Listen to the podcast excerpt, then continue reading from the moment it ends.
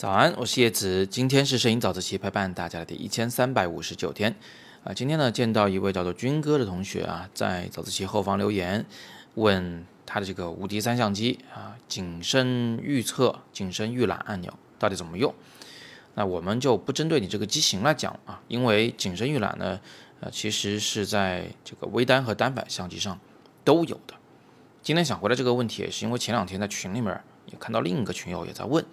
我就想说，这个东西可能以前讲过，但是呢，啊，可能还是有很多同学不知道。在准备录早自习的时候呢，就我们呃新瑶同学是吧，坐在办公室里面也发出了这样的疑问：什么叫景深预览啊？他是一个这个人像的职业摄影师啊，啊，他都不知道。所以我觉得这个问题是有必要啊，要再给大家详细讲讲。那什么叫景深预览呢？我们首先要知道为什么要有。景深预览这个功能，啊，一句话先解释一下什么叫景深吧。景深就是说你背景模不模糊的这个问题啊，你大概可以这么理解。那么我们平时在相机里看到的画面呢，永远是你这个镜头能生成的最小景深的效果，也就是说背景最模糊的效果。为什么会这样子啊？因为我们的相机在构图的时候，在取景的时候，不管单反还是微单。它都必须啊把镜头的光圈开到最大，然后呢让光线尽可能的充分的进入到相机里面来，这样的话你才可以在取景器里，才可以在电子显示屏上见到一个清晰的构图的画面。构完图你才能拍照啊，对不对？他得想让你先看清楚，所以他把光圈开到最大。但光圈开到最大，那景深就最小啊，你就能。看到这个画面里呢，对好焦以后啊，背景的事物是有一丁点模糊的。如果你用的长焦，如果你的光圈特别大啊，你会发现背景是非常模糊的。好，那么呃，这就是我们构图的时候啊，你要知道的是，你看到的是当前焦距、当前距离这个对焦距离的拍摄条件下啊，你能得到的一个最小景深的效果。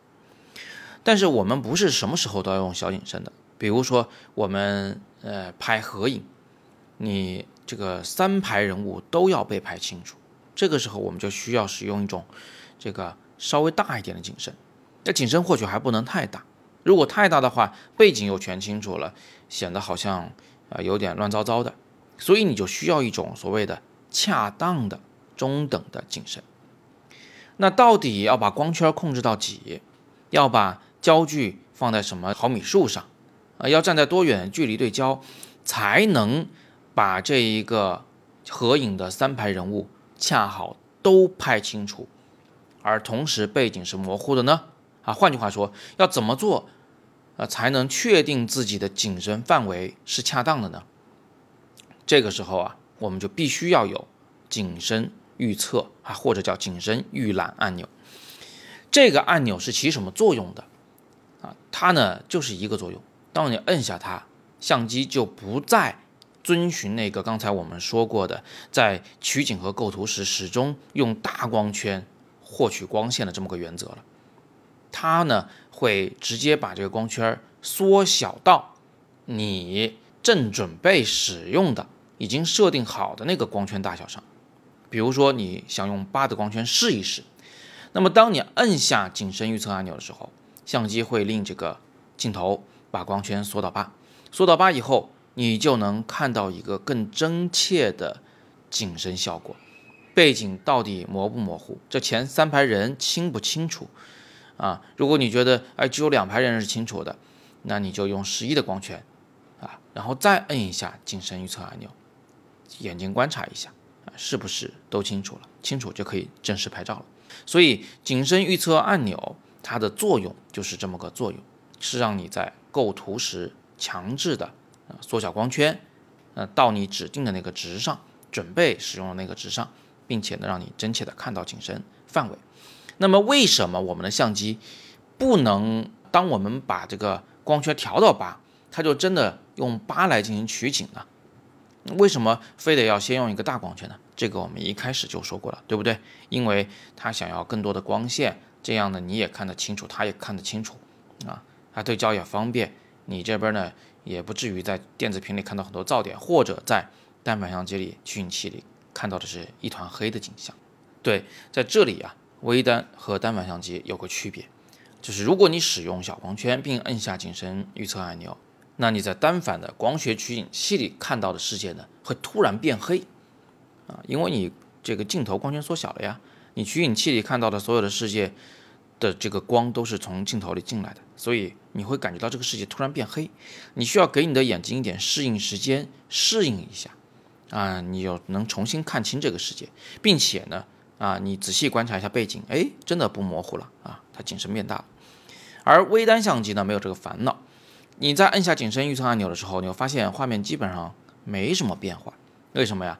因为微单是通过电子取景屏取景的，它有补偿电路。你这个按钮摁下去，光线是进来少了，但是相机可以立马调高这个信号的这个放大程度啊，最终让你在取景器上也能看到同样明亮的景象。但是呢，你要仔细看，你会发现，哎，它里边颗粒感变强了，噪点变多了啊，也是因为光线进来的少了。它强行把这个画面调亮以后啊，就不免多一些噪点啊。好在呢，这只是一个预览画面啊，它跟真实的照片拍出来噪点呢还不是一码事，所以我们忍忍也就过去了。那这个景深预测按钮到底长在什么地方呢？一般都长在镜头旁边，镜头旁边有一个大钮，应该是摁下去就可以把镜头卸下来的啊。然后有个小钮，一般我们就用作景深预测按钮。呃，富士这一类的这个相机啊，有很多的。自定义的功能啊，可以这个把镜头旁边那个小钮啊设置成别的什么功能，或者是景深预测功能。具体的你需要在这个相机菜单里面去这个自定义。不过呢，也还要提醒一点啊，并不是所有的相机都有景深预测按钮的。有的入门级的相机，呃，可能他觉得你用不着这个功能，或者是机身太小放不下这个按钮啊，它就没有这个功能了。那最后什么时候要用到景深预测按钮呢？就是你对景深的这个深度，啊，特别在乎的时候，你就要用一下景深预测按钮。如果你只是想说我要最小景深，我要最大景深，呃，而不是在中间选一个景深范围的话，那就无所谓了啊，你就直接设置这个光圈，设置焦距，选择对焦距离，直接拍照就好。只要遵循我们的口诀，小景深等于啊。大长径是吧？大光圈、长焦距、近距离拍照就能得到最小景深，只要遵循这种简单的原则就行。好，那通过今天的早自习，希望大家已经把这个景深预测按钮这个事儿给弄清楚了啊！大家如果有更多的摄影问题呢，不妨在底部向我留言啊，我会尽力的为你解答。今天是摄影早自习陪伴大家的第一千三百五十九天，我是叶子，每天早上六点半，微信公众号“摄影早自习”，不见不散。